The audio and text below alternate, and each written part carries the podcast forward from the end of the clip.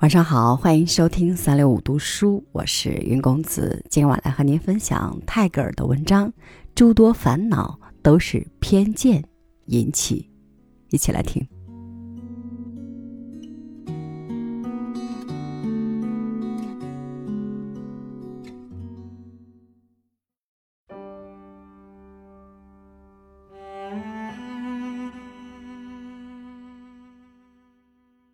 夕阳。坠入地平线，西天燃烧着鲜红的霞光，一片宁静轻轻落在凡学书院婆娑的树梢上，晚风的吹拂也便迟缓起来。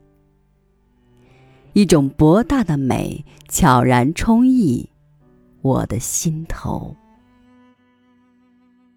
认识到真实的美。美的重围，不是件容易的事。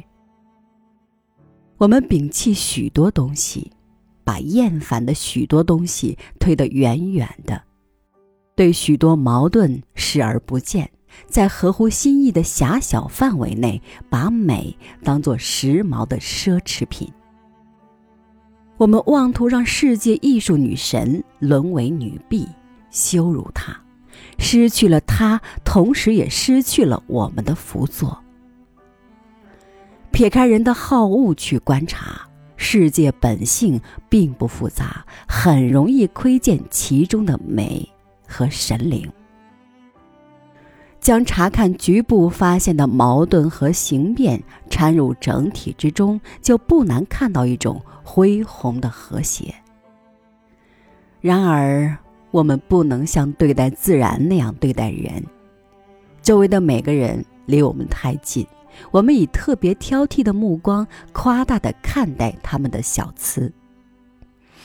他短时的微不足道的缺点，在我们的感情中往往变成非常严重的过错。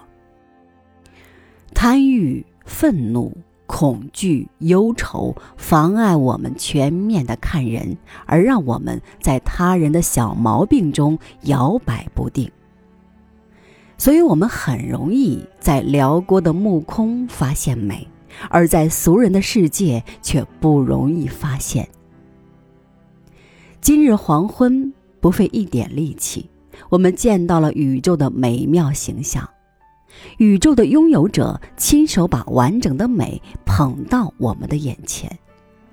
如果我们仔细剖析，进入它的内部，扑面而来的是数不清的奇迹。此刻，无垠的目空的繁星间飞驰着火焰的风暴，若容我们目睹其一部分，必定目瞪口呆。用显镜观察我们前面那株姿态优美的斜倚星空的大树，我们能看清许多脉络，许多球曲，树皮的层层褶皱，枝丫的某些部位干枯腐烂，成了重置的巢穴。站在目空俯瞰人世，映入眼帘的一切都有不完美和不正常之处，然而。不抛弃一切，广收博纳，卑微的、受挫的、变态的，全部拥抱着世界，坦荡的展示自己的美。体即美，美不是荆棘包围的窄圈了的东西。造物主能在寂静的夜空毫不费力地向世人昭示，强大的自然力的游戏惊心动魄。可我们在目空却看到它是那样宁静，那样绚丽。同样，伟人一生经受的巨大痛苦，在我们眼里也是美好的、高尚的。我们在完满的真实中看到的痛苦，其实不是痛苦，而是欢乐。当我们完美的认识真理时，我们才真正的懂得美。